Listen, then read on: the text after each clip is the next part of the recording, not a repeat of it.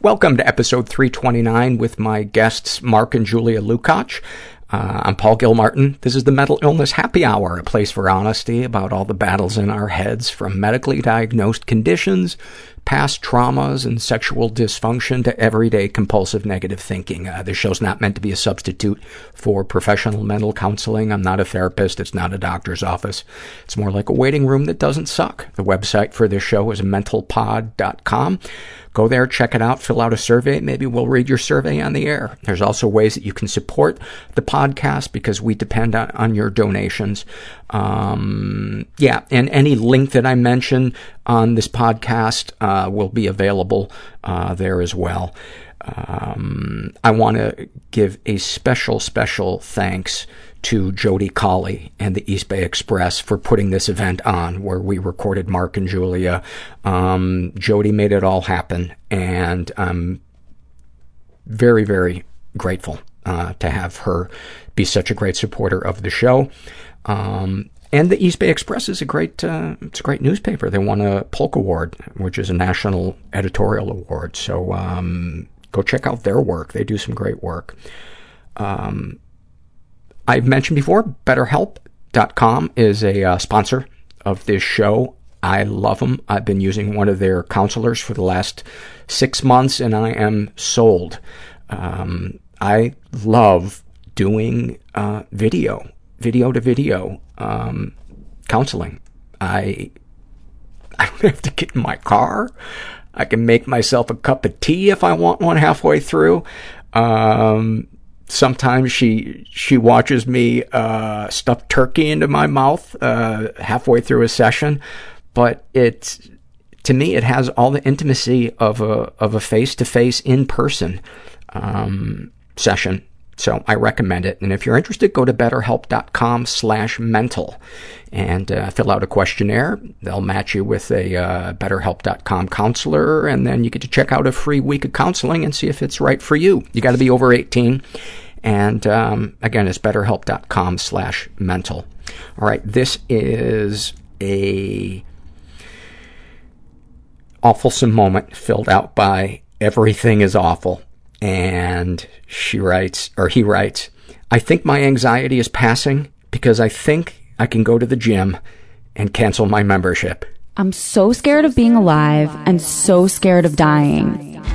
I was so, so lonely, but I couldn't bear being around people, and it hurt. I've just been like very interested in dicks. I don't know how to let loose and just be. All my alters have different handwriting, different Extremely anxious. affects. I am most turned on when I am in fear. My first thought was I'm about to die. Stomach clutching despair. Ocean of sadness. I came out over the phone to them. I put myself on the Atkins diet in fourth grade. They told me I was wrong. The secrecy is what kills us. And I just sat there and cried on his shoulder. And it was the first time I ever felt safe, like a weight lifted off of me. In order to get rid of your anger, you have to learn how to cry. I started liking myself for the first time. I'm afraid that people are only nice to me because they're afraid I'll kill myself if they're not. Oh, that's fantastic. that is fantastic. Uh, I'm so excited to bring up uh, my two guests. I read about their story in the uh, Pacific Standard magazine, and I thought I've got to have them as as guests. Um, they have a book coming out in May, is it? Uh, called My Lovely Wife in the Psych Ward. Um, please welcome uh, Mark and Giulia Lukach.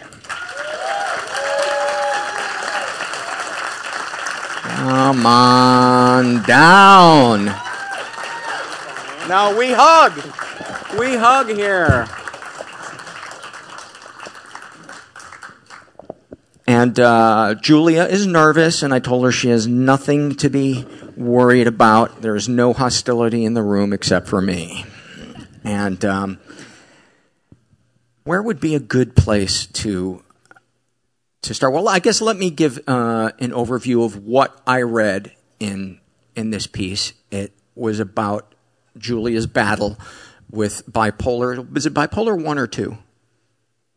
One. One. Bipolar one, um, and how it affects their relationship, um, how they view mental illness, um, and a variety of other things. Uh, so, where would it be a good uh, a good place to start? You guys have been uh, together for 16 years.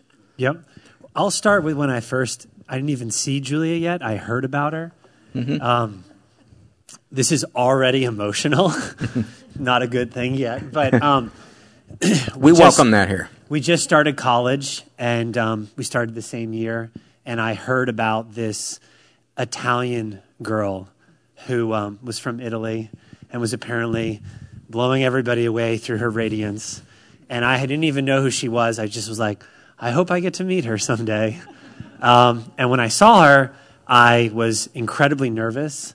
I, I basically had this expectation that I was never going to have the courage to actually talk to her. And um, I just thought it would be like this from afar kind of infatuation. Um, and instead, there was like a reggae festival for this new freshman orientation thing, and we were sort of milling about, and the crowd just kind of like morphed. And then I was there, and Giulia was there, and I tried to play the tough guy, like, "Hey, how are you?" and and not um, give away like how uh, I was already like completely infatuated with her. Yeah, and then I think it was a few weeks later we were at a party, and I had come with a girl, um, and Giulia had come with a guy, but we saw each other at the party, and almost immediately ab- abandoned the people that we were with to talk to each other, and then just spent the whole night talking. Yeah, uh, those two are my guests tomorrow night. they were both deeply traumatized, and we're going to get to the bottom of that. Giulia, what do you, what do you remember about the, the first time you guys uh, met? Um, I actually remember because he lived upstairs from me, and um, I remember him bringing down, like he was taking down his boxes in the stairway, and I look up and I see this this tall, tanned, shaggy blonde hair surfer dude, and I was like, oh my god, I'm in trouble. Because going into college, I was like, I'm going to play cool. I'm not going to get tied down right away. I'm not going to have a boyfriend. And then I see him and I'm like, I'm so screwed. so, so I actually met, I remember seeing him before the reggae party. And then when I saw him at the reggae party, he played too cool. And he was like, oh, hey, what's up? And I was like, oh. You know, I was like, I was not into that. He was not paying attention to me. So, um, and but that's what at the intrigued same time, you. Yeah, exactly. So, yeah. Let's let's rewind then and uh, just talk about what uh, childhood was was like. Uh, kind of the environment you guys were raised. Where were you raised? How many kids in your family? What was your parents' relationship like? What was kind of the emotional temperature in your house and inside yourself? Let's let's start with you, Mark. Um, and if you could just hold the mic a little bit closer to Sure mouth. thing. Sorry, everybody. No worries. I'm from Delaware. Yeah. um, my favorite shirt was Della dot dot dot where question mark, and I would actually say the real question is Della why, but um, yeah, I'm from Wilmington, Delaware, and um, I'm, I'm one of four. My sister's here tonight with her husband, and always super close. There's four of us amongst only six years. Um, I have to say, I feel like I got the golden ticket with my family life. My siblings and I are best friends, uh, have been from the beginning, and stay that way. My parents, I think, modeled what a healthy relationship looks like to us. They always did a good job of presenting a unified front where we didn't try to play them against each other. Um, they actually had like the control that sometimes we lack to like talk to each other in private first before you react in front of the children. Um, my dad worked hard. My mom as a teacher and just like loved us. And I have to say it was like really good. Now, when I was in 1989, so seven, we moved to Tokyo, Japan, and we ended up living there for seven years or six years. And the interesting coincidence is that Giulia, who I will let obviously talk about her childhood, that's the same year that her family moved abroad as well. So when we started to talk to each other, we had our family upbringing, but also this like kind of international experience is something that we really bonded over. And, and uh, I was we were talking a little bit about this backstage, and um, uh, you know, they expressed a little concern that, you know, maybe their childhoods weren't bad enough to sound like a valid mental illness happy hour uh, episode. And I said, no, these are great episodes because there are so many listeners who didn't have trauma to point to and say, why am I struggling so much? And, uh, and I think stories like these are, are really important because the why isn't as important as the how do I, how do I cope? Uh, Giulia, how, how, tell us about your your childhood. Um, I was born in Rome, in Italy, um, and I was there till about seven. And then, because of my dad's job, we moved to New York. And um, I was fortunate enough to live all over in, in the states, and then move to London. And I was fortunate to see the world with my family. I have a younger brother, five years younger. He lives in New York with his wife. Um, and uh, my, I feel like I had a very fortunate upbringing. Um, we didn't have to worry about finances, and I got to go to the best private schools um, all over the world, and I definitely felt loved. Yeah. So it'd be fair to say then that the kind of the emotional temperature in in your house was, uh, uh, I mean, clearly not volatile.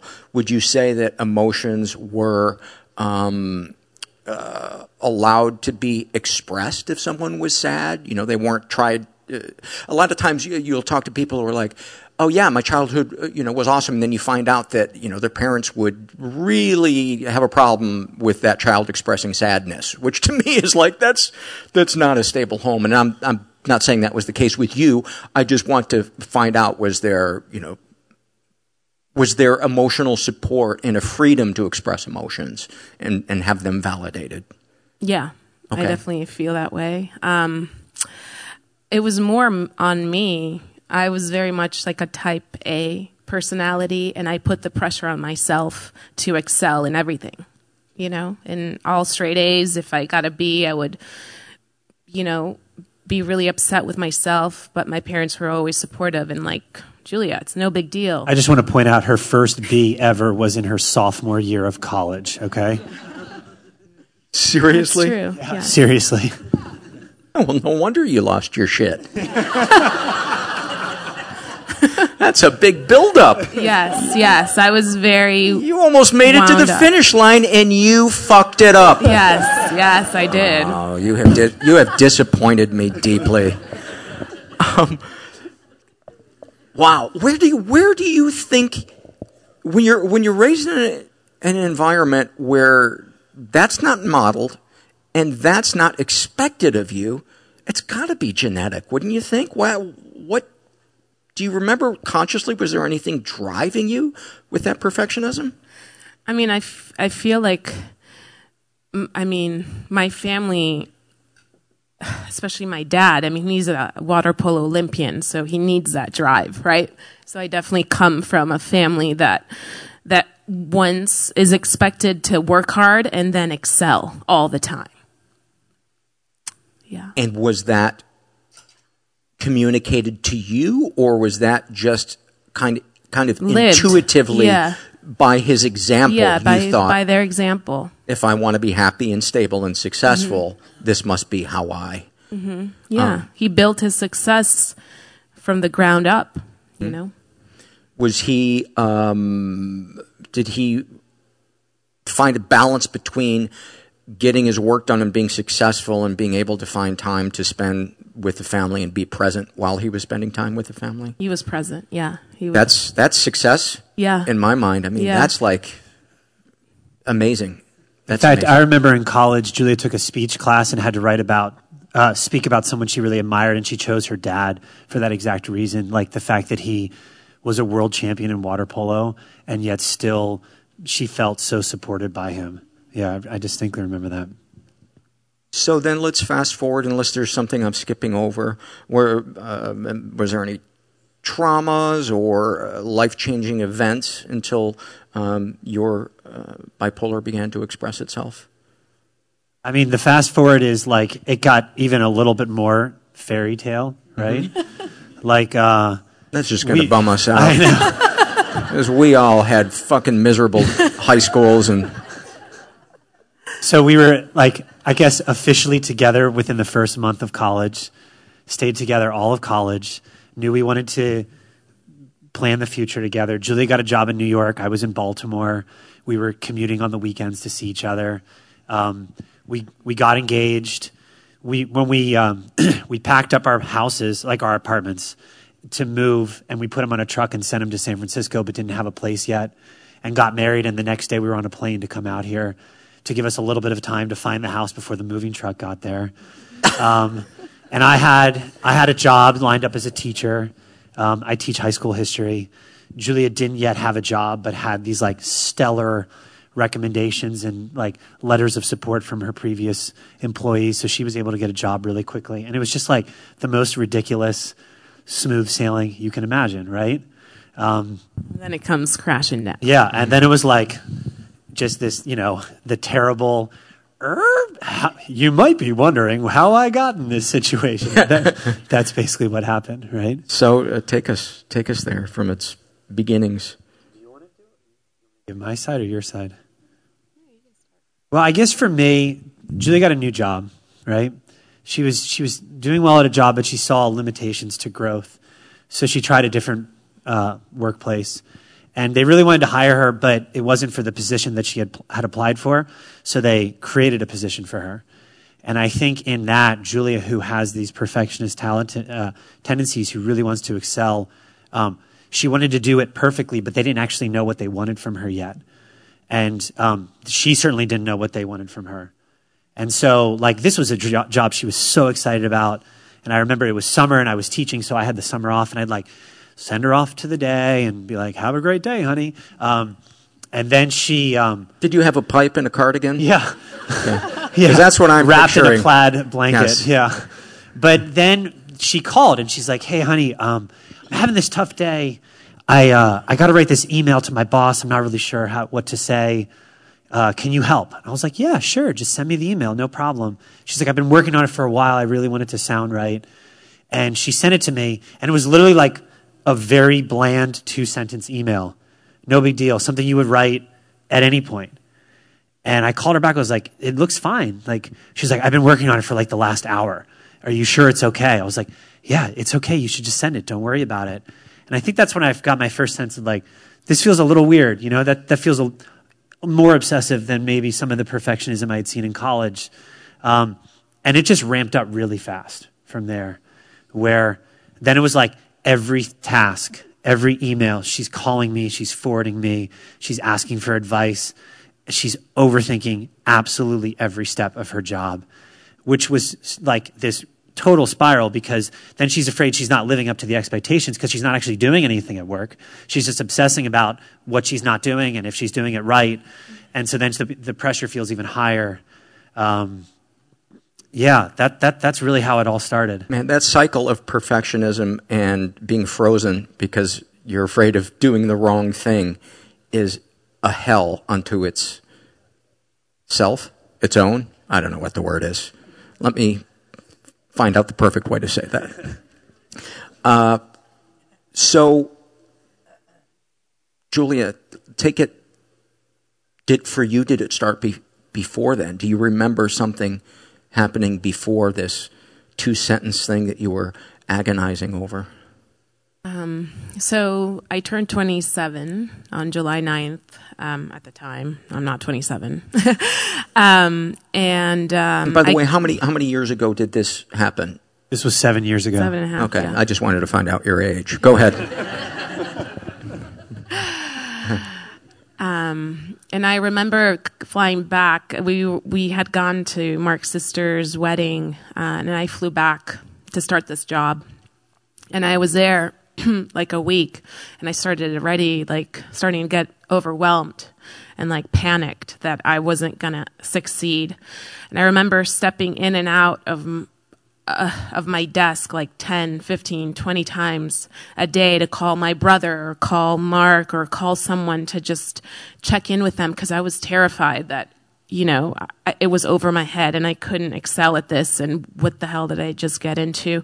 And I remember just coming home and, and um, laying in bed and not being able to sleep. I don't know if anyone has experienced not sleeping for endless nights over and over and over again, and they were spiraling. By applause. Yeah. By applause. Thank you. so it's a very scary feeling because nothing is working. You're listening to the meditation tapes over and over again. And you look over at your partner who is sound asleep, and you are there alone. And it just kept building up the endless no sleep, sleepless nights. And I was just not able to function during the day. For the first time ever, I was like calling in, you know, sick and playing hooky, uh, because I just couldn't get myself dressed and into work. So I literally, at 27, I didn't even know what depression was. I had I had no idea of that diagnosis. I had no idea about medication. Um, I remember at one point we considered going to talk to a therapist, and I'm like, a therapist? What? And I felt like at the time it was a weakness to take medicine, and I was like, I'm not taking this. And at the same time, I remember it spiraled so quickly that within that first month, when the when I went to my psychiatrist for the first time and I got these medications and I came home, I was already thinking about killing myself. That's how quick it was. And it was like a feeling that just took over me. And I remember calling my mom on Skype, who was in Italy at the time, and being on Skype for seven hours with her because she was terrified to hang up. Because now I had these pills with me and she didn't know what I was going to do with them. Because in my mind, I was already ready to give up. And I, and, and I didn't understand these feelings. Like they just came so quickly, you know? The darkness came so quickly. Was the darkness exacerbated by your shame at having to take meds, or was it there before the meds came into the picture? Or is it hard to mm. remember? Know. I, I think that uh. Giulia, if I if you don't mind me trying, because like, yeah. I, I the book that we're publishing, I wrote, and I've been so I've dug through a lot of this stuff many many times, and so sometimes I have more of the factual stuff, and Giulia has more of her emotional memories. Um, I don't know if the medicine made the presence of the medicine made things worse. I think the fact that she now had a means for suicidal ideation certainly made it feel a lot scarier to me. Where it was no longer as she's like not being able to sleep. I'm literally laying with her and I'm like, honey, just just go to bed. Like, why can't you just relax? Take a deep breath, yeah, calm down. It. It's gonna be okay. You know?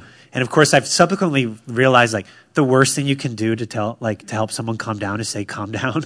you know, mm-hmm. it's like, yeah, I don't know why I didn't realize that then, but I was just like, it's going to be okay. A lot of like back rubs and that sort of stuff. And then just eventually at my point, at some point, like passing out and, um, not really knowing why she couldn't just snap out of this. But I think when the meds were there and Giulia had that long Skype call with her mom, we, we realized like this is really, really serious. Giulia, if you can recall, what, what do you remember feeling in your body and or thinking when this first wave of feeling overwhelmed and depressed came to you? Well, my delusions in my first episode were very spiritual.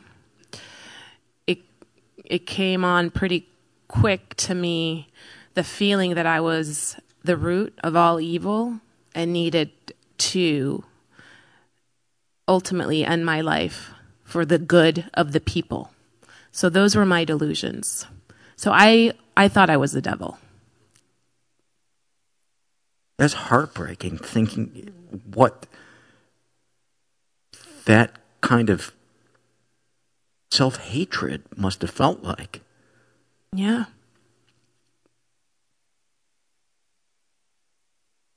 Yeah. Did you share that with anybody when it was?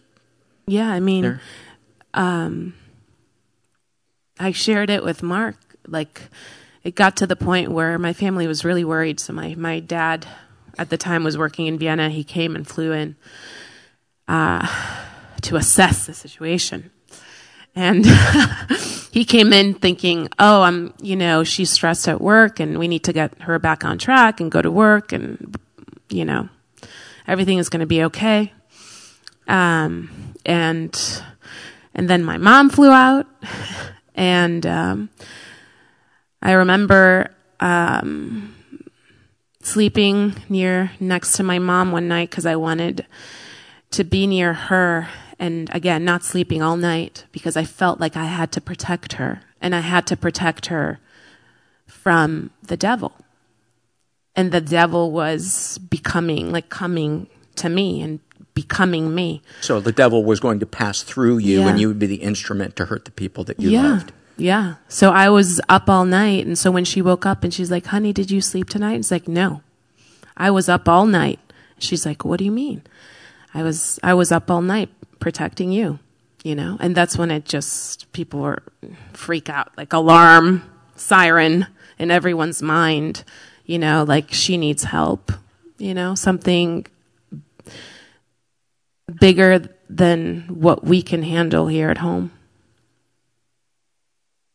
Yeah. I can't imagine how a terrifying it was for you and Mark, but also for your for your family to be have somebody you love be dealing with something that's so confusing, yeah. so misunderstood and not talked about in our society, uh, at least in enough detail that we have even the slightest grasp on it. Yeah, there Um, was a lot of Googling going around. Well, at least it wasn't so long ago that it was Ask Jeeves because you talk about emotionally ignorant. I think it was also just that British arrogance that nothing's ever wrong. Uh, so, what what happened next? Well, if I can chime in, I just want to make sure everyone understands that was six weeks after the job started to give you a sense of how quick. I mean, that is unbelievably rapid. For there to be no hints anywhere, no family history anywhere, just it was like a night and day experience. Um, and we were kids, right? We were 27, living in California on the other side of the world from our families. My parents were in Japan at the time. Giulia's were in Tokyo, I mean, in, in Italy. And, and just feeling like we have no idea what the hell is going on. And it must have been terrifying. Uh, so, so what happened next? You, well, when she woke up and said she's the devil, we realized like That's a great sentence too, by the way, isn't it? Giulia woke up and said, "I'm the devil." Yeah. The best stories start with when she woke up and decided she was the devil. Nobody tunes you out at that point. So we, Giulia had been kind of seeing this psychiatrist, but very half-heartedly, um, keeping them at arm's length, wanting the medication just as a potential overdose, but not to actually take it. And so we, Because of the shame and viewing it as a weakness or a crutch. yeah. Okay. And so that's when we realized we needed to take her to the actual hospital, right?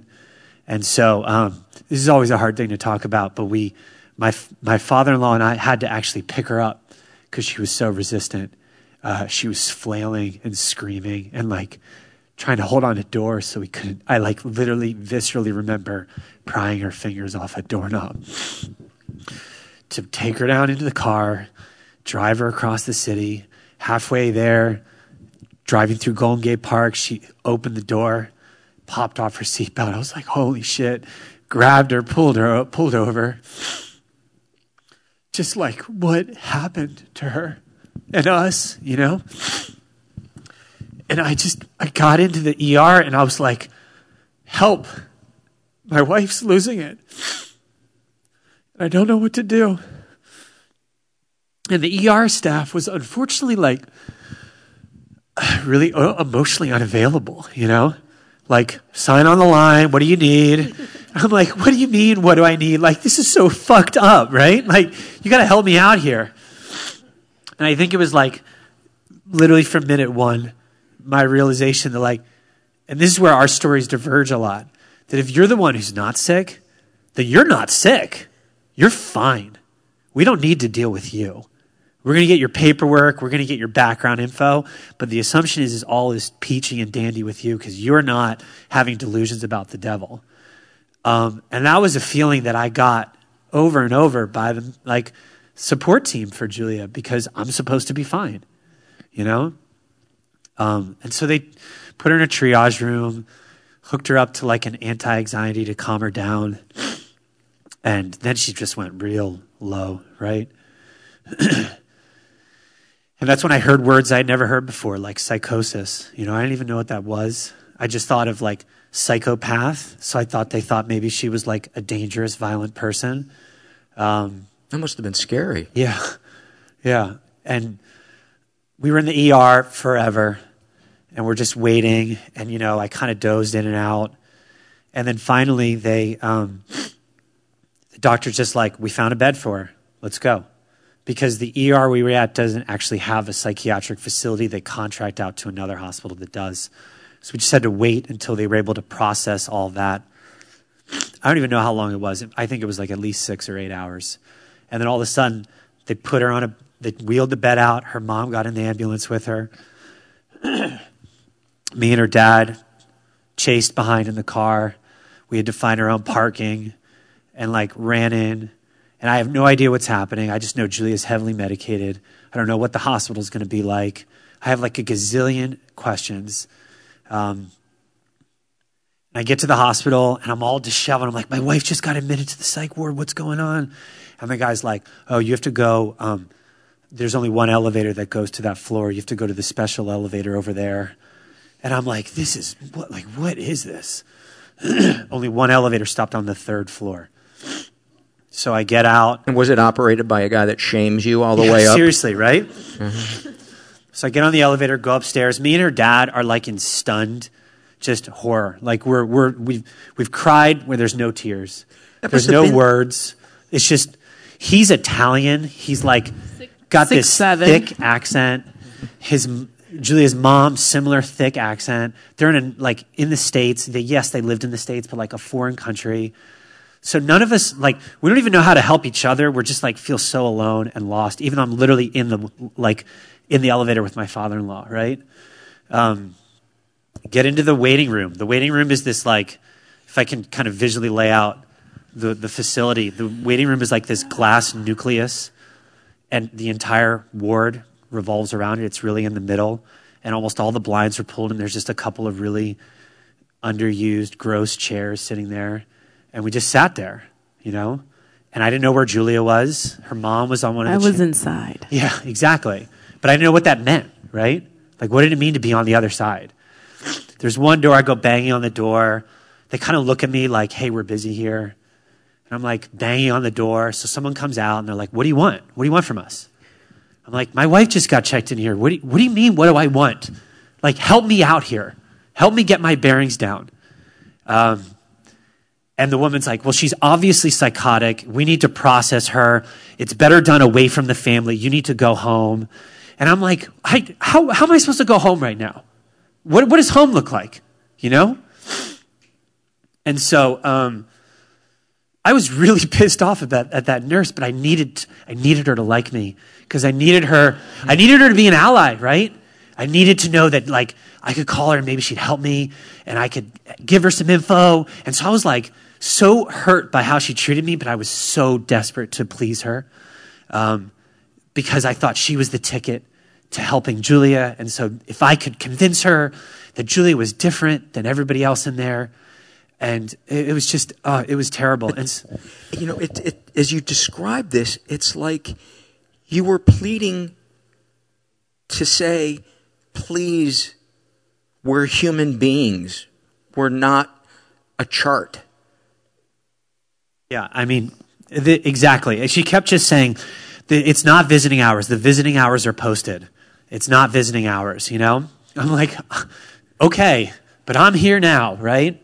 And so she said, and this is where I also had some, like, I understand that people who are mentally unstable need protection, right? Because not everyone had, like, a lot of that is brought on by trauma or whatever. Um, But I didn't think Giulia needed protection from me, but she still had these rights that entitled her to protection from me. And so I wanted to go talk to her. I wanted to tell her, like, it's okay.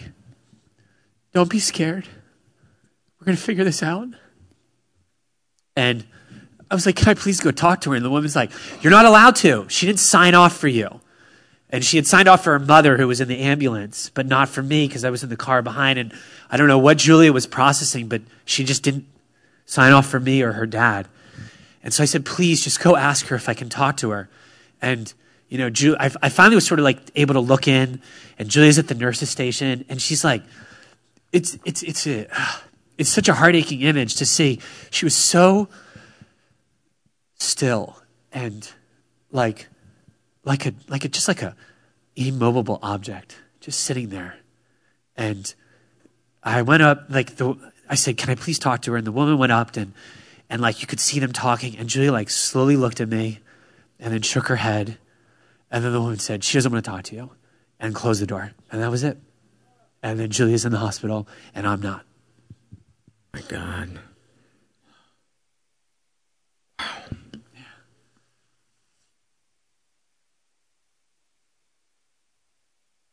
Do you have a joke to lighten the mood now?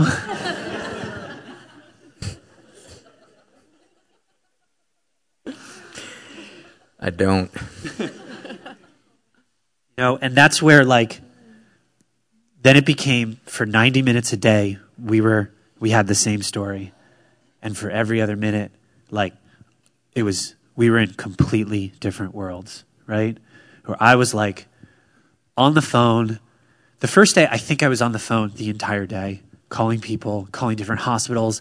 I didn't know what I expected. I think I expected that they were going to give her this like pill and it was going to go away in like an hour, like a headache, you know? And I called all these facilities and all these friends who were recommending professionals, and I still didn't have any sense of what was going on. And I was gearing up to go see her that night, right? Knowing that from 7 to 8.30 i was allowed to be there. Um, and my mother-in-law is like losing her shit and we're in the same house together and she doesn't know anyone in the entire state of california except me. And so like we're, we're kind of taking care of each other but not really because we're just so disoriented. And then i went and visited and then you have your 90 minutes together right? Where i'm like can I kept so like the first episode, I thought I could help unlock whatever was going on. Right? That like I knew Giulia well enough. I had known her since she was we were just 18. We had lived together for so long that like I could somehow give the right clue to the doctor where he'd be like, aha, this is what's going on now. Thank you for your helpful information. We figured it out. She's going to be okay. Right? And so I would like obsess all day. What may be part of this? What's going on? And then I get there and I'd want to talk to her, but like the first visit didn't exactly go that well, you know? What happened at the first visit? so she had spent the entire day on her bed, just staring at the wall, basically, like not engaging with anybody. And when me and her mom came, um, she just started screaming, like, stay out of here. The devil's going to get you. You got to stay out. You can't come near me. She's referring to the nurse? No, she, yeah. she's referring to us, right? no, I yeah. mean, she's talking about the nurse being yeah. the devil. and so. Um, I like when you have to explain a joke. That yeah. usually means it needs a so, little punch up. Go ahead. And so I'm like, okay, 24 hours just passed. She's in the exact same situation she was a day ago. What happened here? You know? And then I'm thinking of all the things I want to ask the nurse. Like, what did you guys do to her? Like, she's been in the hospital for a day away from us. I'm assuming you're doing something. How do we let our society grapple with this on their own without I know they we can't solve the chemical issue overnight, but for God's sakes, can't we at least provide some basic ideas of how to form a community to talk about it or support each other or here's what to expect. Right. You know, and I, I know I'm doing a lot of talking here. I want to let Giulia chime in, but like, I, I think one of the big reasons ultimately that I ended up writing a book is because I went, I'm a, I'm a researcher, right? I'm a history teacher. I go looking for answers. And I was looking for someone who could tell me what I was feeling and what was going to happen and what I could do. And the community uh, of support for caregivers is pretty darn thin, right? It's, uh, I'm so grateful for the many brave people who have spoken about their experience of having mental illness or whatever you want to call the experiences that they have. And that was super helpful. And I was reading those books, but I was learning about Giulia and I wasn't learning about me. And I wasn't learning about what life was like, gonna be like for me, and how I was gonna have to navigate this. Um, and I felt so alone in that. Just so completely disoriented. I had my in-laws telling me one thing. They're getting super protective because it's their little girl. I got my parents telling me something else. I got my siblings. I got friends. But deep, like in the end, like this is my partner for life, right? This is who I chose to be with for life. I want to be there to make these choices to help her and to take care of her and to show her I love her. And I have no idea what that's supposed to look like. You know?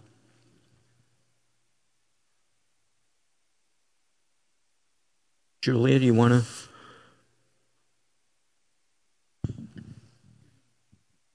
talk about what it was like for you? Yeah. What do you What are you uh, thinking or feeling right now after hearing Mark share that stuff? She's rubbing his shoulder. that I love my husband. He's stuck with me through all that. You know? A lot of darkness in, in the psych ward. And um, when I got admitted, I didn't know where the hell I was. I thought I was in hell, actually. I thought, oh my God, I something happened and I just ended up in hell. Like that was my experience of the psych ward. Because again, remember my my upbringing. You know, I was I've been protected my whole life from any hardship. And then here I was, taken away from Mark and my family and finding myself so alone with complete strangers and people if I was crazy, everyone in there was crazy, you know? And not understanding how I ended up there and how this was my life. This was my reality. This was my new reality. And I was locked up in a psych ward and I couldn't leave. So, in your mind, it was forever? Yeah. I've, like, I just remember it was it was 33 days, which is a very long time for my first hospitalization. And I just thought I was even in purgatory, that never ending, just day after day of like the same activities, just being alone with your own mind and not, not, not trusting your own mind. It's like it was telling you things because you're delusional and you don't have and you basically have to then train yourself and tell yourself those are not true. Those feelings are not true. Mark is safe right? Mark is safe but that's not what i believed. So you were emotionally feeling something that, that you that was different than what you were intellectually telling yourself. Yeah. Like your body had one story and your um, yeah. intellect had another story. Yeah, a big delusion for me with my in, in the hospital my first time um, was this belief that um, it was kind of like the Truman Show. I was the main act, um, and everyone was actors, and they were all playing their role. And Mark was also a main actor, and I was like, "You fucking assholes! I'm not falling for this shit," you know. And I was like I can't believe I'm in a fuck, like a scene of a movie, you know? Like I can't believe you guys are all in this and you guys are all against me and you guys put me here. This is not funny. Get me the fuck out of here. Wow. Now, when you say that it was uh, like you had wound up in hell, do you mean a figurative hell or uh, like a literal hell to you? I mean, w- was there also w- were there visual hallucinations, or was it more hallucinations about the intent of people around you? I think both. Like, uh, definitely, there were some visual cues and things going on that you're like, what the fuck is going on here? Uh, any that you can recall? Because for some of us who, who have not experienced psychosis, I, I think it would be uh, helpful for us to try to imagine specifically what that is like. I, I, had a very, very brief period at the end of my drinking where I heard voices at night when I was trying to sleep. I heard people calling my name, um, which I, in hindsight, later realized, oh, that there were people in my backyard who wanted mm-hmm. to talk to me. Um, but it seemed so real. Yeah. And and I was like, oh, I need to buy a gun. Uh, mm-hmm. You know, and so then I applied for a gun license and mm-hmm. fortunately got sober before I before I bought a gun, which I thought I needed for protection. But. I was convinced that that this was all real. So paint that picture for us if you can in as much detail when you talk about the unreality of it. It's it's so hard, you know, because it's been you know a few years since my last episode. It's it's just this this feeling. It's like you're in two worlds, you know, where your mind is telling you things, and like, but yet you've lived your whole life believing certain things in a certain way. So you're telling your own mind, this is not true, this is not true. But your mind is still processing these feelings. And, and they take over all of you and your whole being. And they evolve. Like my three hospitalization and the psychosis tied to each of my hospitalizations ha- has been completely different and they're rooted in different things. Like the first one being, I'm the devil. The second one was all about heaven is a place on earth. It's actually a beautiful thing. I discovered that heaven is a place on earth. Like that's amazing. I just solved like the key to life and I, I'm only, you know, at the time I was what, 32? And I'm only 32 years old and I figured it all out, you know? So like, I don't know. I don't know what else to say. was there a, um, again, I'm not a mental health professional. I'm a jackass that tells dick jokes. But it, it almost sounds to me like the first one was depression driven and the second one was mania driven. Yes. Yes. I am a mental health professional, ladies and gentlemen. And that's why after a second episode, I was diagnosed with bipolar. And that's my current diagnosis. They should have come to me. should have come to me. You know, if I could say something, um, my observation is that psychosis for Giulia was deeply traumatizing. It was a real wound to experience that distrust. To to her or to you? To her. I, I mean, definitely to, to both. Yeah. But after she got out of the hospital and was really heavily medicated, one of the biggest sources of her suicidal depression was I can't believe that happened to me. I can't believe I went, th- I, I thought those things. You know, it was like the psychosis itself became the trauma, right? And, and I would say that was very much the case for the first episode. As, as Giulia said, she's been hospitalized with psychosis three times. For, I don't know why, but the sense of trauma, I think, is lessening and I think that the nature of the delusions is becoming, oddly enough, a little more positive too. Um, well, to, it's, it's about also acceptance, right? It's like at first you're like, what just happened to my life? And like the belief that you have to rebuild your life and recreate your life and you are this new person. I will never be the same person that I was before the psych ward. Like the psych ward changes you. Like it changes your soul. You know, that innocent girl before going into the psych ward is no longer here because the the stuff that I've experienced and seen, the darkness that I've that I've lived with changes you, you know?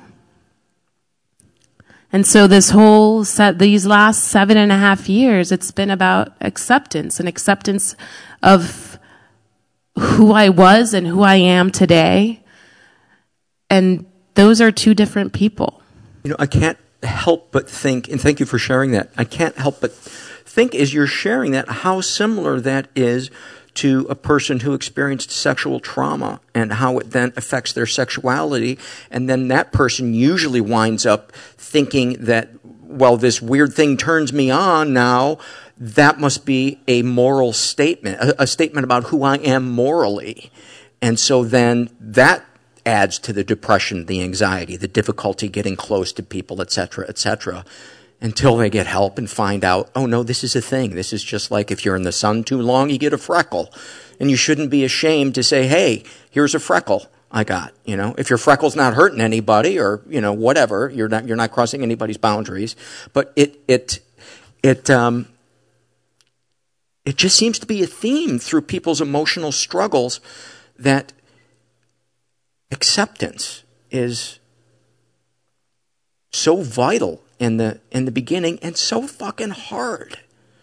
Again, because we're not prepared for it. We're told, well, you just need to have a better attitude. You need to be grateful for the life you have. And they should make a special boxing glove to hit people that tell you be grateful for all you have. You know, last night we were kind of preparing for this. I have to be honest, Giulia, I'm surprised you talked about the devil because last night Giulia's like, I don't want to get into the specifics of the devil because I think, well, Giulia has accepted so much of her journey. That detail is something that you've been really hung up on for a while because there's something just about that association that's really mm-hmm. been still, I think, really traumatizing. And then we talked to Paul, and he said, just put it all out there. I always tell people I will edit anything out afterwards, you know, and, and I do. I edit stuff out sometimes. Um, but I think I can speak for all of us when I say I just feel really privileged to uh, have somebody be so vulnerable about something so personal. Um, it's it's um, really really grateful that that you could get so specific about those things. And having read thousands and thousands of people's surveys, um, I can tell you those are the most common things that I hear when people describe uh, bipolar psychosis, schizoaffective, whatever it happens to be. It, so often, it, it religiosity uh, or something else comes into it, and it kind of breaks my heart to see that that people then judge themselves um, for that as if it has something to do with their character. Um, so, uh, when I had asked you, uh, describe in as much detail uh, as you could, uh, d- do you feel like you were able to describe it as much detail as you could recall what the um, psychosis looked like?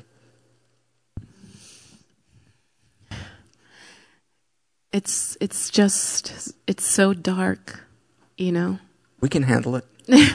Unless you're uncomfortable talking about it, in which no, case totally no. fine. No, it's it's just crazy to to to to have experienced your mind go to these places. You know?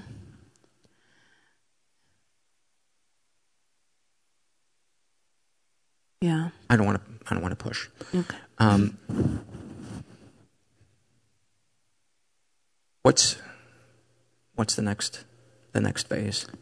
Um, I'll do the sort of narration then of what happened from there. Julie was in the hospital for a long time.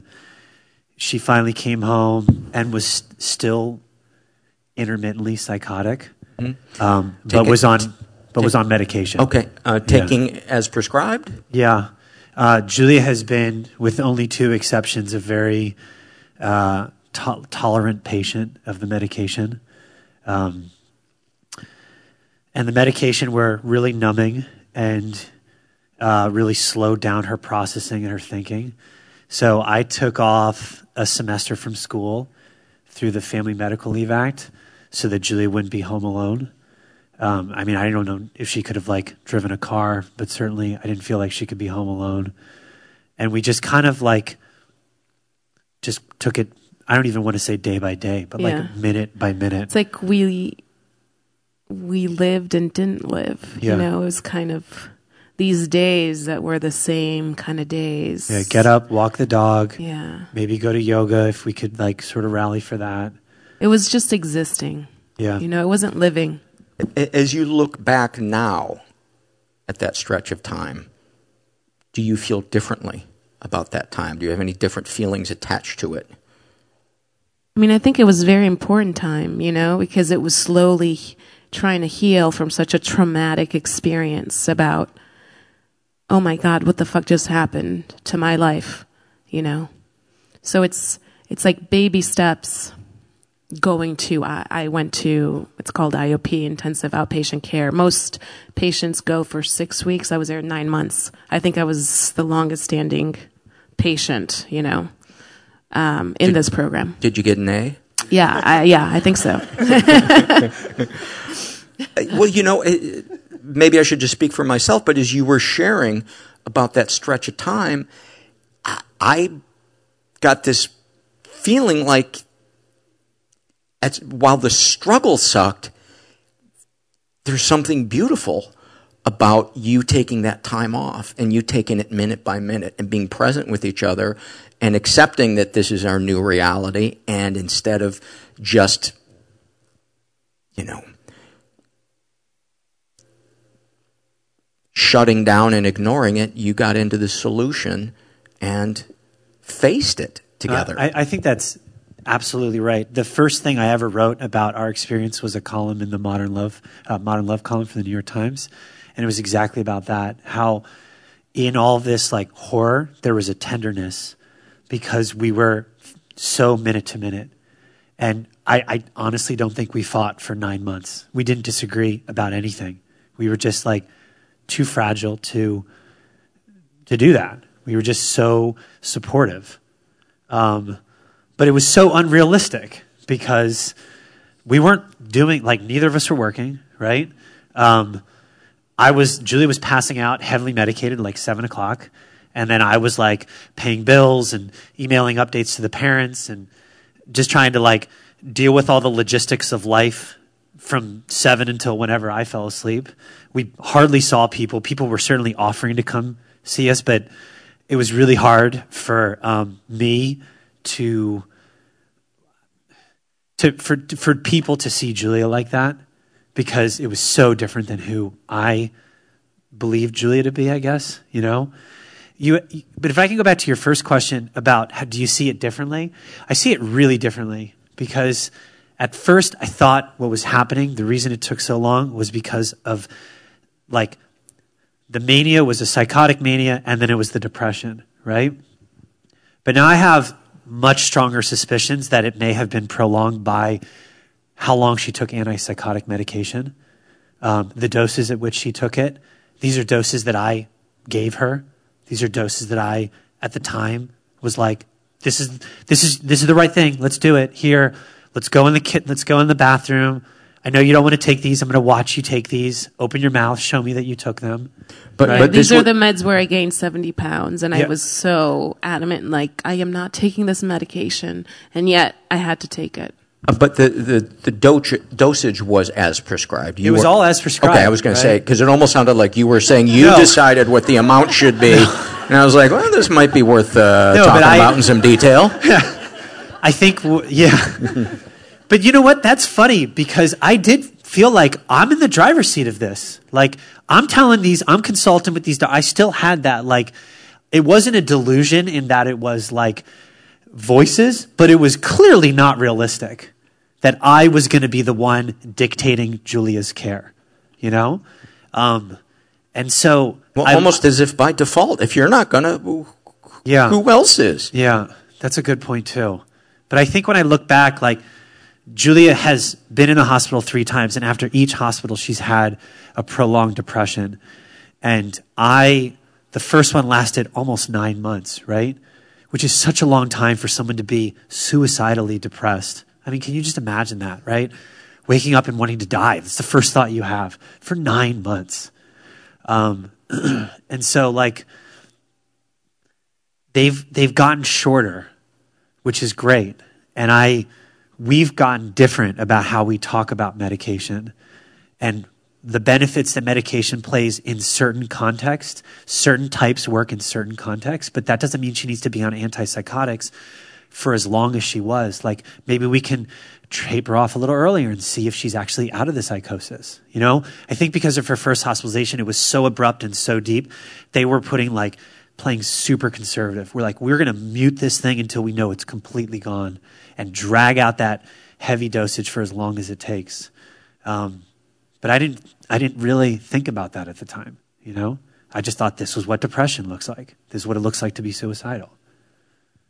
Yeah, I feel like Mark has very much evolved as a caregiver, you know, like especially in my last episode where we were more a team. Like when I started getting psychotic, you know, he would come with me to the psychiatrist and we had a plan and we worked together on that plan. He didn't just like pack up my bags, brought me to the psych ward. Now looking back, right, we have a son now um, so our son, you know, at the time being Was two and a half, yeah.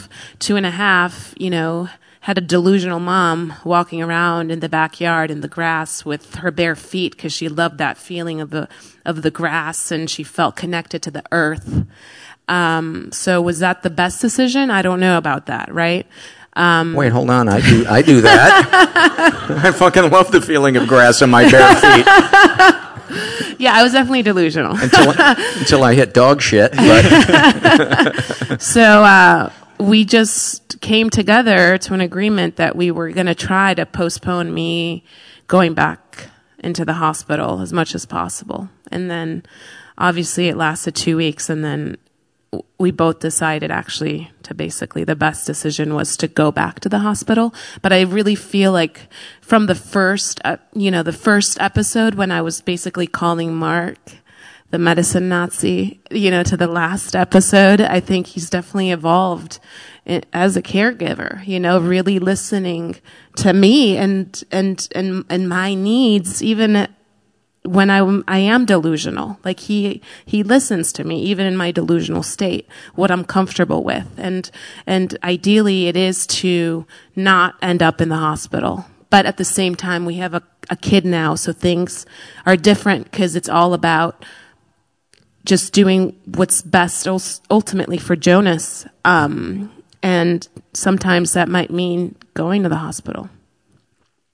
Before we uh, I have a, like three different questions I want to ask you. Sorry, I um, fast forwarded. n- no, no, no, no. Um, the first one is uh, Mark. You talked about people saying, well, you know, if you need anything, let us know.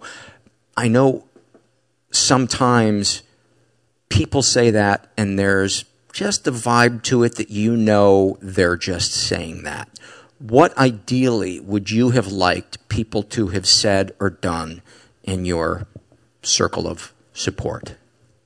I don't want to disparage the the circle of support that I had. I and some of those people are here. I mean, like life saving friends mm-hmm. and and family members who I you know, Julie said listen, right? Like that's what you can do. Whether it's me listening to her, whether it's someone who knows that I just need to get this off my chest. I don't need a problem to be solved because it's way too big to solve. But I just need to talk about it. You know, I think there's there's a, a, really strong instinct to when someone's struggling, you're like, okay, we're gonna fix this together. Let's let's let's figure this out. Um, at least that's certainly what I do, right? And it took a while for me to learn that like I I can't fix it, but if I can maybe hear you just talk through it, that in itself, like paradoxically, becomes a little bit of a fix right? Yeah, At least for that moment. It certainly lightens their emotional load for, yeah. for a moment. So, like, I had, you know, I had like a lot of people who wanted to help, and I kind of would have to do this dance between saying, like, I need you, and give me, give me space. I need you, give me space, you know? Um, which was probably incredibly disorienting for them, right? Like, when would I call my mom and need a two hour just like sob on the phone? And when would I be like, Mom, I just, I, I just need like, I can't talk right now, you know? Um, so how, how hard that must have been for her to navigate, right? You know, like we get really, I think one of the bigger things that happened in this is how, how my life became such a tunnel vision how much blinders I put up, and um, to what it was like for other people, right? What it was like for my friends to see this happening to their friend. What it was like for Giulia's friends. What it was like for her parents. And at the time, I had no capacity to think about any of that.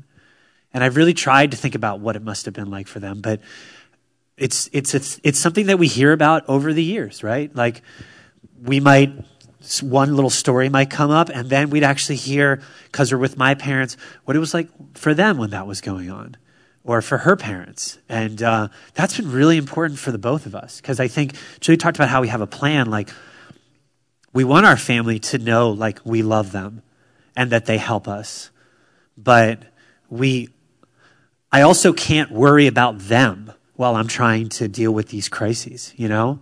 And I think they probably would be okay with that. If they're if they truly love you, they would understand he's got a pretty big fire to uh, try to contain right now. And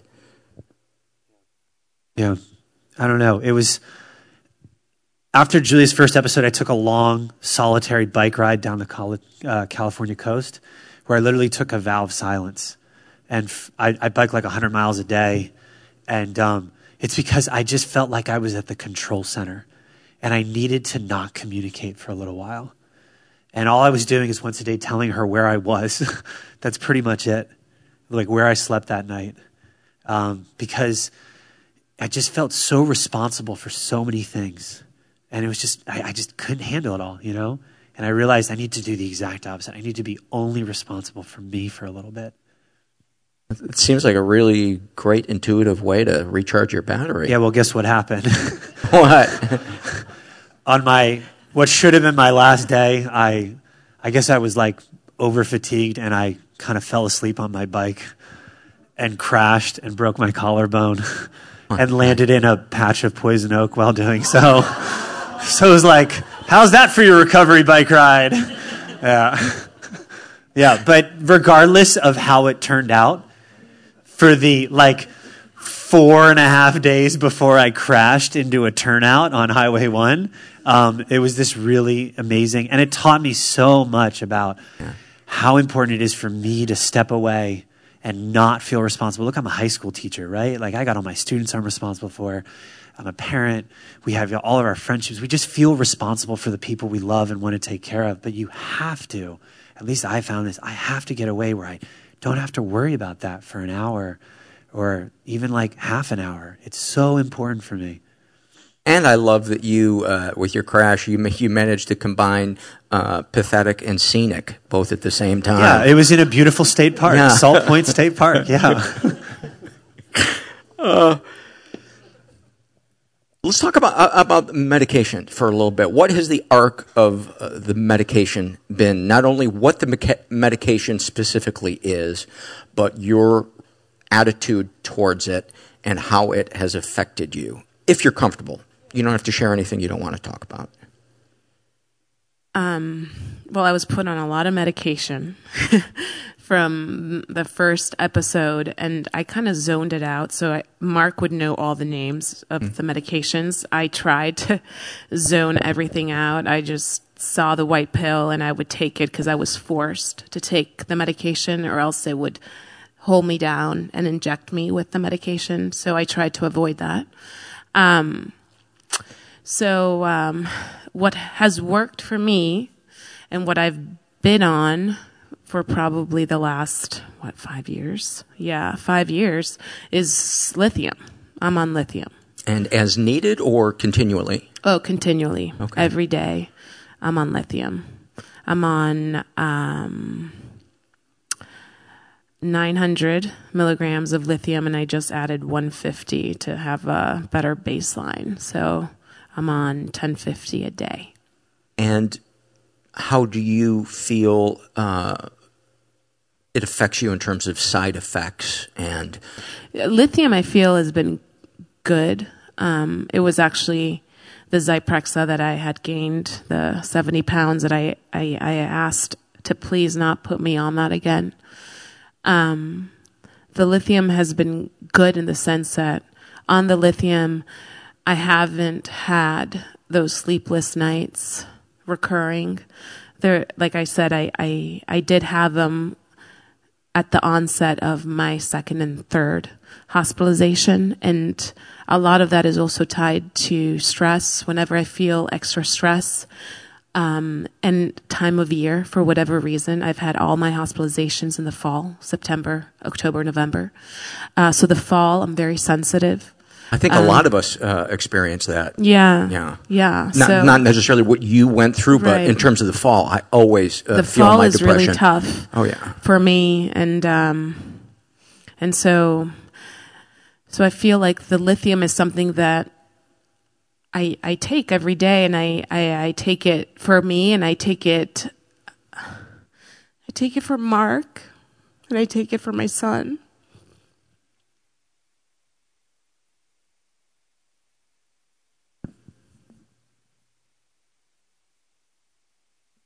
It's. Uh, I mean, to me, like that's what marriage vows are all about. Right. You know, and I haven't had to observe her medication in a long time. After the first episode, there was a point where she was so sick of one of the antipsychotics, Risperdal, that she did just stop it immediately and went into a really bad downward spiral. Um, after the second hospitalization, she tapered herself off once again Risperdal without telling her doctors. Um, ironically, the doctors ended up agreeing that she was ready for it, even though I was like, "How dare Ready you to kill that me. To, how dare you do that to us?" You know. Um, but it's been thankfully it's been a really long time. You know, I I try to be sensitive to that, like the uniqueness of our story. That like we haven't. Yes, for a while I certainly had to supervise Giulia, and I was hiding the medication for fear that she might overdose on the medication. But um, there are a lot of people who take themselves on and off of medication, um, and I just know that like through that the difficulty of this, I've been really fortunate that Giulia's been really like obliging for this. You know. I was sharing with them backstage that I have a, a friend who has uh, bipolar with psychosis, uh, and they refuse to um, take medicine. Um, and they've been involuntarily hospitalized and evaluated, um, and this person believes that the FBI is conspiring against them, et cetera, et cetera. And they have burned pretty much every bridge in their life. Um, but when this person is in their mania, I think it feels so good to them, and I think they feel so morally and spiritually superior that it is the thought of giving that up, that high, no matter how damaging it may be, uh, the thought is is off the table for this friend of mine, and I and I had to to say to her, um, I can't be around you until you get help because it's too painful. It's just too painful. I can't. The, the person that I know and love is not there when I when I'm hanging around you. From your perspective, can you, Giulia, can you share what it is like when you're in that place of mania that feels omnipotent and energized and visual clarity? What, what, what do you feel and think when you're in that place and everybody else is telling you, hey, I don't think you're in a good place right now? I'm assuming that you experience that. Yeah. Well, the funny thing is, my mania for me has just been my my psychotic episodes. Like those have been my peaks, um, and I I hate them. I like I hate feeling like del- delusional. Even when I I did feel on top of the world when I was the devil, I I would walk down the halls being like, you know, like in charge and I, and and everyone like I would just like point to them and everyone would just like, you know, fall. You know, in my mind I had that power, but I never I never loved it, you know? Like I never loved it. I was always afraid, you know, of those of of those episodes in that darkness. So that's why I take the medicine. Like I don't want to go there. Like I just don't. I don't want to go there. Well, how how about when the uh, heaven is a place on earth stuff that that wasn't pleasurable? That was more like a like a realization at the time.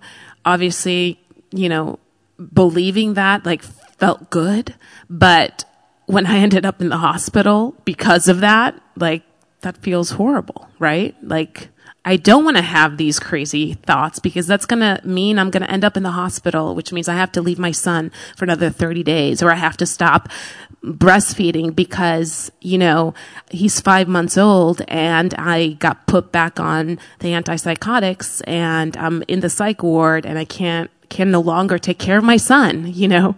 So for me, it's always been a negative connotation. So unlike, you know, I have amazing friends that I've met through, um, you know, the, the hospital, um, and, and they have taken themselves off the medication. They're artists, so they love that creativity that comes with their manic episodes. So they have taken themselves off the medication and have ended up in the hospitals dozens of times.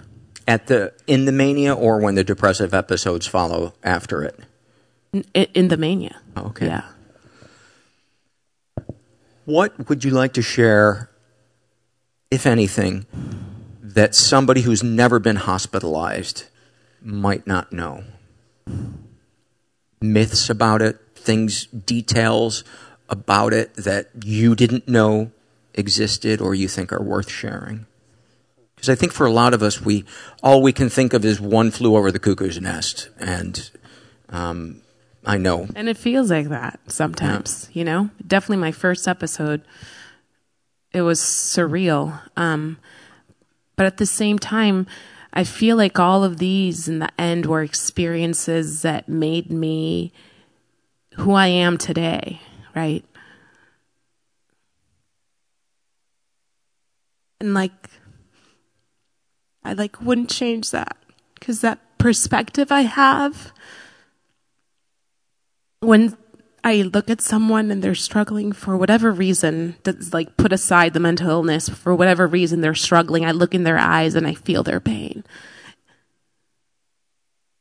And I feel like the psych ward gave me that. So there's a spiritual, and by spiritual I don't mean religious, but a soul connectivity aspect that it yeah, I, I, I feel like I wrote this beautiful poem when I was psychotic in my third episode, and it starts with We're all interconnected human beings attached together by a string to our souls. And I wrote that in the hospital and I remember bringing it around to everyone to, to, to like show them like, oh my God, like this is so beautiful, isn't it? Just so beautiful. And like even like sending it to my whole family after I got out of the hospital. And and it still speaks to me. I, I was going to say it. That's awesome. I think it's a great poem. Yeah, I it do. still speaks to me. And Mark got it plastered. Like huh? he got a local artist, and it's now like in our entryway to our house. And I look at it every day, and I and I see it, and I'm like, you know, that wouldn't be there if I hadn't had my experiences. You know, everything shapes you. It shapes who you are and um, and it's so based on how do you react to it. Right. How do you react to it? Yeah. You know and and i'm um i wouldn't have had you guys as guests if i didn't think that the way that you've reacted and grown from it uh, wasn't beautiful and and inspiring. Thank you. You know, you know um, I, I i'm a little self-conscious about that though because i just want like not I don't I don't want it to be like if your marriage doesn't survive it, it means you failed. Or if you you or if if it results in someone taking their own life, you failed. Right? Like there's so much guilt with crisis and trauma. And I worry sometimes that because we're still together, because we have a child together, because we it feels like we quote unquote made it. I don't want it to make anyone feel like like isolated. Yeah, yeah. That like we're we're we're somehow saying like, well, this we're is better. How, yeah, you got to get through this. We got an A. Yeah, exactly, exactly. You know, and and and I do. I think a lot of that is because of our situation, our upbringings, the fact that, like I said, Giulia was compliant around her medicine for the most sake, the fact that her mania is so shitty is like really convenient because she doesn't want to go manic again. So she's going to take her meds to keep that away. As compared to if mania was awesome, she'd be like, "You're taking away one of my best feelings that I get." You know? Yeah. Thank you for saying that. That's a, that's a really, really important um, thing to mention because I think so often when we're facing something that's difficult, we automatically just go to, well, how are other people handling it? And based on that, uh, I'm going to grade myself and decide how much of a piece of shit I am today. And we're just always looking for something to justify that mean voice in our head instead of giving ourselves the compassion at the time we need it the most and surrendering to what is and then saying, okay, the things I do have a little bit of influence or control over, how can I do th- this in a way that is principled and realistic and adult? Uh, but it's so hard in that moment because you just want to put your fist through a wall. Uh, we've got about uh, five minutes. Let's share some loves. Go first. You want me to? Um, We're just going to do these off the top of our heads. I would say this. I I started working on writing about this almost immediately when Giulia was hospitalized because I was emailing my parents, and I've turned to writing as a way of processing, and we're on the cusp. We're on the brink of publishing a book.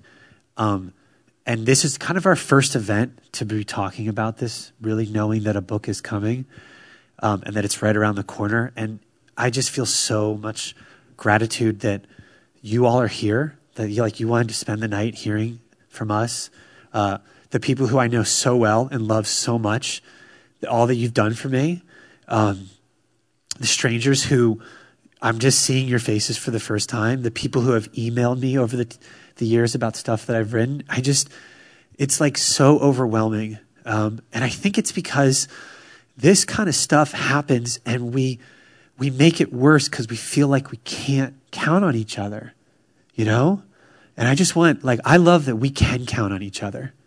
Wow. That's, that's, that's beautiful. It's beautiful. Thank you. And fuck you for making us have to follow that one. I was going to say, I like vanilla sundaes. actually, I don't. You know what I love? I love, actually, on a Sunday when there is almost, but not, too much hot fudge and marshmallow. Just, you know, it's at the, it's at the most that it could be without it turning bad and you're not getting shorted. Have you ever had a Sunday and they short you on hot oh, fudge? It's the worst. It's that terrible. Is, that is some first world horseshit. uh, do you uh, do you have a love, Julie? Yes. Um, I love going to sleep at night and having our eight year old bulldog snoring at our feet, and at 4 a.m., hearing the tiptoes of our five year old son, Jonas, and his huge whale coming to bed with us and then ending up all together every day. Oh, that's sweet. Mark? Another love? Yeah, let's do one more. Each. Okay, I love that you brought up ice cream because mm-hmm. I don't I don't drink, I don't do drugs. I've never like sipped alcohol or even coffee, and so but um, I fucking love ice cream, man.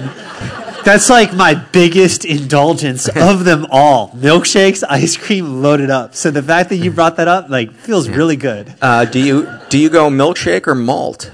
Oh no, definitely milkshake. Malt just is a little, yeah. Uh, yeah. In fact, you inspired me. We we were too nervous to eat dinner, and I'm going to go home and make a giant milkshake tonight. Are you? yeah, because you brought it up. Well, so if you, you, if you really cared about me, you'd make it a malt. uh, yeah, I I have three different pints of Ben and Jerry's, and I will pretend that I'm just going to sample one of them. And so I get the big spoon and I pull it out and I stand at the sink. Just actually one more, just one more, just one more until that's about uh, a third of it's gone, and then I put it away and I say, I'm just going to have one bite of the other one. And uh, I've been playing that charade now for about a week, and uh, I can't wait to go uh, pants shopping for the next size up shortly. Um, what do I love? This is kind of a simple one, but um, you know, uh, I'm as some people know, I'm living on my own for the for the first time ever, and um, I have had to learn self care in a way that I've never had to learn it before, and I love the pleasure of the feeling I get after I've done all of the cleaning and laundry, and I feel exhausted and responsible. That's a good feeling, the combination of responsible and, and exhausted. Yeah. Julie, do you have a another one? Yeah, I, I love all these faces.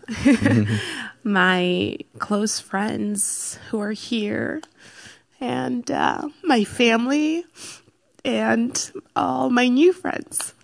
So, yeah. So, thank you so much for coming out on a Wednesday night, a night that's a work week night, and uh, spending it with us. So, really, like, we love you guys. Thank you. And thank you to uh, East Bay Express and Jody Colley. And uh, once again, Giulia and Mark Lukach. Thank you guys. Thank you for coming out. Many, many thanks to Mark and Giulia. And Mark's book is, uh, it's out now. It's called My Lovely Wife in the Psych Ward. We'll put a uh, link to that um, on this episode under the show notes. Um, check it out because there's a lot more to his uh, and her story than you could squeeze into our interview.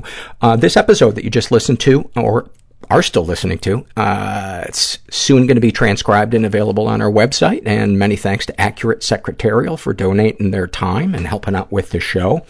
Uh, I also want to thank Blue Apron for being uh, such a great sponsor. And I've fallen in love with eating Blue Apron. Uh, you know, three things that are really important to my well-being is slowing down, being present, and being good to myself. And when I cook with Blue Apron, I do all three of those. Because normally I, there's a feeling inside me like, oh man, I, there's not enough time to get everything done. And it's almost like that 60 minutes clock is, is in my head.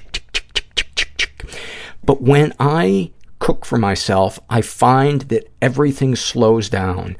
And it's, I don't know, it's, it, it's going to sound cheesy, but it's, it's cooking for yourself is like a it's a form of loving yourself and and you can't help but be present you know? When you've got flames going and uh you know you're you're you, there's a window uh to get your chicken just right uh you you have to be present and I enjoy it. It's the first time I tried it was a year ago and I've since signed up. So I'm I will continue using Blue Apron whether they're a sponsor or not, but the fact that they're sponsoring us again is is just fantastic.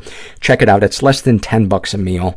Uh, some of the upcoming meals, uh, beef teriyaki stir fry with sugar snap peas and lime rice, baked spinach and egg flatbread with sauteed asparagus and lemon aioli, three cheese and baby broccoli stromboli with tomato and oregano dipping sauce, and crispy salmon and roasted pa- potato salad with pickled mustard seeds and creme fraiche sauce. Uh, so yeah, go check out uh, this week's menu. You get your first three meals free with free shipping by going to blueapron.com slash mental. You will love how good it feels and tastes to create incredible home-cooked meals with Blue Apron, so don't wait. That's blueapron.com slash mental. Blue Apron, a better way to cook. I want to read a couple... Let's see, where is this? Sorry, I'm a little... This is an, uh, an awfulsome moment that was filled out by anxious about creating a name and uh, they're gender fluid and they write when going through the application process for therapy i had to have a, had to have an interview over the phone for what my current issues were to be matched uh, to the appropriate services um, as the call was rounding up she said so why haven't you killed yourself yet I wasn't expecting this and I'm quite bad on the phone, so I replied, I'm not sure. How about you? There was a silence, and then she changed the topic. I still cringe and smile at the same time at this painful interaction. First of all, I don't know whether that woman should have been fired or given a Snickers. Maybe she, maybe she should have been fired as she was given a Snickers. Here, take a bite out of this and clear out your desk. That that is like so why haven't you killed yourself yet? That is like if there was a list of a hundred things you say to somebody while they are in crisis, that would be number 101. Beyond fucked up. Beyond fucked upid. This is a survey. It's a shame and secret survey. And um, this was filled out by a, a guy who calls himself Unshackled and Seeing the Light. And he is um, gay. He's in his 60s. Uh, he was raised in a pretty dysfunctional environment. Uh, he was the victim of sexual abuse and never reported it. And he writes, For years I've been battling depression, self-medicating, and wondering what life would have been like without an alcoholic, bipolar mother who on a good day would say she loved me to pieces, only to hear the next day that men were no good, that my dad, brothers, and I were the cause of all her problems. I didn't know this was abnormal behavior until I grew up and mentioned to friends some of the horrendous things my mom would say and do. I'd get the response, your mom said what? She did that to you? Wow. She was some screwed up chick. Only then did I realize just how dysfunctional my upbringing was. It was embarrassing to hear those comments. Although our physical needs were met, I saw my mom as somewhat evil for all of the mental pain she brought on our household, as well as physical pain, when she decided to hurl something at us during one of her diatribes. I felt she intentionally abused us emotionally this way, not realizing how very sick she really was. My passive dad had his own problems and was unable to speak up on our behalf. After her death, it took me 10 years to get over my anger. I was especially upset at her response to the following story. I recently saw the movie Spotlight on TV, where it highlighted the sexual abuse by Catholic priests in Boston. I was, I was, uh, anxious to see it since I too was a survivor of priestly sexual abuse 50 years ago when too many people looked the other way. When I gaze upon my innocent nine-year-old grandson, I say to myself, my God, that's how old I was when I was molested by the priest. How did he justify his behavior? During the movie, the first time my eyes welled up with tears was when one of the abused survivors said, do you know what it does to your mind when a priest, who we were taught was the next best thing to God, molests you? As I write this now, it brings tears to my eyes. I came from a very large Catholic parish, around 10,000 people. It was the late 50s. I was a boomer child. There were typically 65 children in each of the three classrooms for each grade at school. They had an upstairs uh, church and a downstairs church. They had all the parishioners going to Mass on Sundays. During the week, they only used the upstairs church where we put on our cassock and surplice outfit, I think I'm spell, uh, pronouncing those right, to serve Mass. The newest altar boys were given the 6 a.m. Masses to serve uh, because of the very early hour. The local Catholic high school supplied extra priests to say Mass at ours and other local churches in order to handle the crowds. At 6 a.m. Mass, there was only one altar boy instead of the typical two for every other Mass. I think, quote, Chester chose to say Mass at 6 a.m. in order to have a continual flow of fresh young boys. How sick. He would see me descend the stairs at 5.45 to change, and he'd follow me down. He would gently take my hand and say, come with me. He took me through the door into the shadows of the dark downstairs church where the only light was what came through the leaded glass church windows.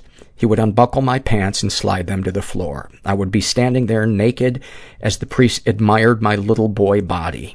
He would stoop down and bear hug my thighs, then lift me into the air where my butt and genitals were right at eye level for him. He would stroke me front and back for a while, and with a strong French-Belgian accent, he would ask, You like? Well, of course, I would say, Yes, Father. What else was I going to say to the next best thing to God? Each time it happened, my mind and soul would freeze in horror. I knew it was wrong, but I was too afraid to tell anyone. I knew little about sex and wondered what the heck he was doing to me. The same scenario was repeated three times. When it was about to happen the fourth time, I was finally able to say no to him. The only reason I said no was because Jimmy, another altar boy, had mistakenly come early to serve Mass one morning. He saw the priest and I emerge from the dark lower church with my head lowered in shame. When the priest went upstairs, the other altar boy whispered to me, I see he got you, too. If it wasn't for Jimmy speaking up, who knows how, how long I would have had to put up with the abuse. That boy will never know what solace he brought me over the years as I think back. I feel validated that it was wrong what that creepy man did to me. Jimmy was the only person who knew about what happened to me until I told my mom about it 12 years later when I turned 21. It was the mid-70s when stories of sexual abuse by priests started coming to light in the newspaper. My Irish mom was a dyed-in-the-wool Catholic. I poured my heart out to her with all the details and told her how it so screwed with my mind and my entire concept of God. I told her that as a teenager, I had to see that priest every day in high school. I really wanted to take French class, but he was the only French teacher in the school, and it literally made me feel sick to my stomach just thinking about having him as a teacher. I settled for Spanish class and really liked my teacher. I told my mom I wanted to report that priest as a child molester. Her response was to minimize my trauma. Well, he didn't actually have sex with you. How traumatic could it have been, she said. I agreed he was wrong to do it, but that, uh, she said, I agree he was wrong to do that, but just remember he sacrificed his entire life for the Lord. He'll only end up in prison if you report him. What good would that do? No, please don't report him. That would be the wrong thing to do. Yeah, what, what I think your mom really should have added is, I'll, I'll feel embarrassed, and it's all about me. Um, continuing, I listened to my mother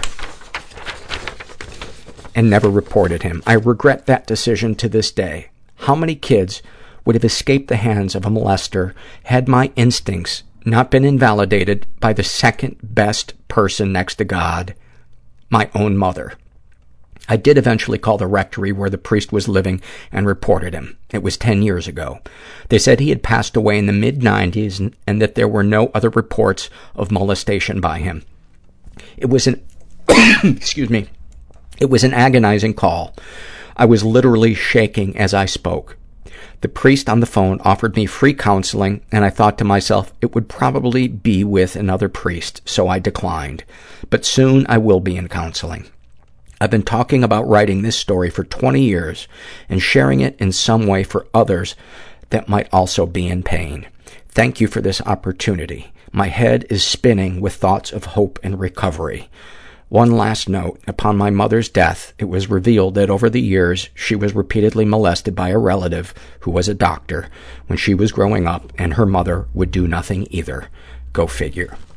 And I want to apologize for judging your your your mother. That just sometimes my my anger comes up when when parents don't stick up for their kids. Um,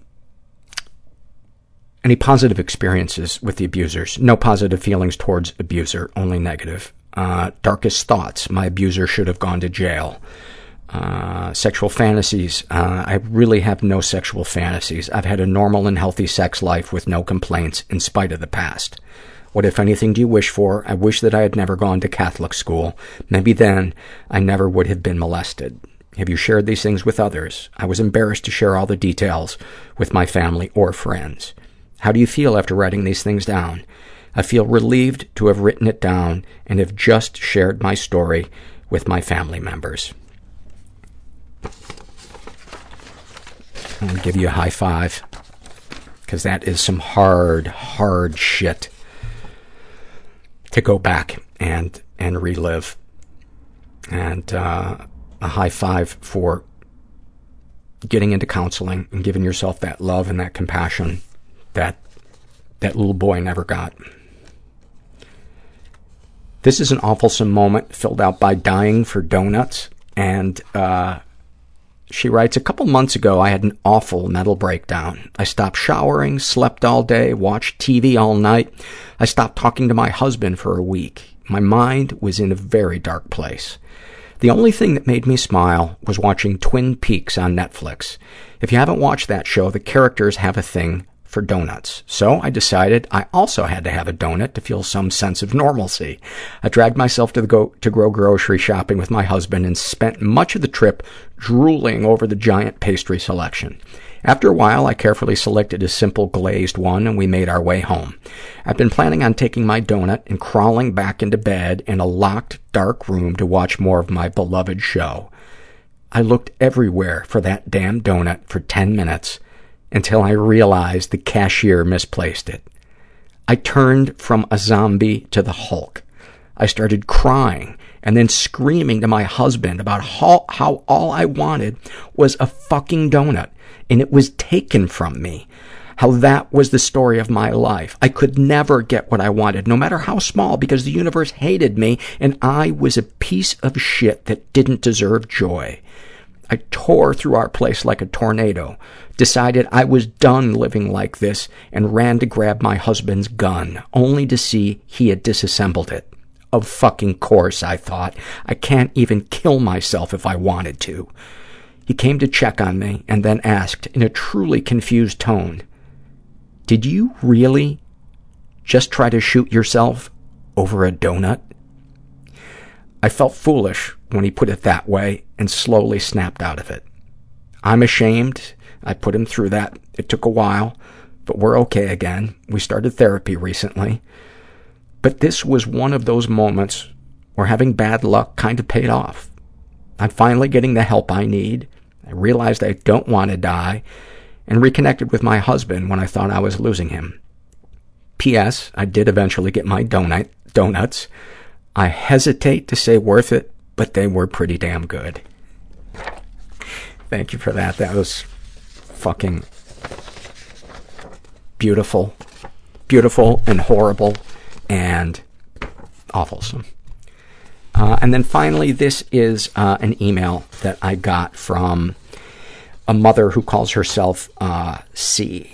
And she writes, um, after racking my brain for three sleepless nights on how to convey to a 10-year-old boy the fact that everyone has struggles and that everyone is fucked up in some way, but that we are capable of working on those struggles and moving forward in our lives, that he is not alone, I finally came up with what I believe to be the perfect analogy.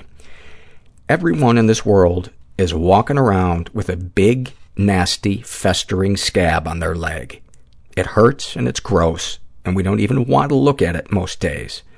My scab is made up of a bunch of different things, my complicated relationship with my mom, my anxiety, my struggles with depression, etc. If I ignore that nasty, infected scab, it's only going to get worse and worse until it gets infected and starts growing and affecting other parts of my body. It is my job to figure out the appropriate medicine to put on that scab and to look at it closely and clean it and keep it dry and help it to heal. Everyone has one. If I let someone else's nasty scab rub up, rub up against my scab, it's going to be a real nasty situation. They need to treat their scab, and I need to treat mine. It doesn't mean we can't talk about them with one another, but it's important to make sure the germs in my scab doesn't get into theirs and vice versa. As his mom, it's my job to teach him how to look at that scab, clean it, put some neosporin on it, and keep moving. Every day, making sure that it's getting a little bit better. When that scab heals, it's going to leave a scar that can be seen forever. It'll always be there, even once it's healed, but you can look at that scar and remember how badly the scab hurt when it was raw and infected, and how much time and care you put into helping it heal, molding you into who you are now. The other day, I asked him how he was feeling and if there was anything he wanted to talk about. He started off our 45-minute conversation with, well, I started looking at my scab and I realized dot, dot, dot. That is so cool. That is so cool. Man, that giving your kid tools to cope emotionally and normalizing their feelings is I don't know why we don't talk about that more. I don't know why there isn't more education about it. I suppose because um, we're in the dark ages of of we're moving forward, but we got a long way to go. But um, anyway, if you're out there and you're afraid to get help, don't be. Don't be. Don't be. Even if your first experience isn't so good, even if your first, second, and third experience isn't so good, keep doing it because you will find people that can help you, people who will change your life, people who will reconfirm that there is goodness in the world and that we can get better. I know it because I've experienced it. And um, it's worth it. It's so worth it. And no matter what you're feeling, um, you're not alone. You're not alone. And thanks for listening. Everybody I know is bizarrely beautifully Everybody I know is bizarrely beautifully fucked up in some weird way. Bizarrely beautifully fucked up in some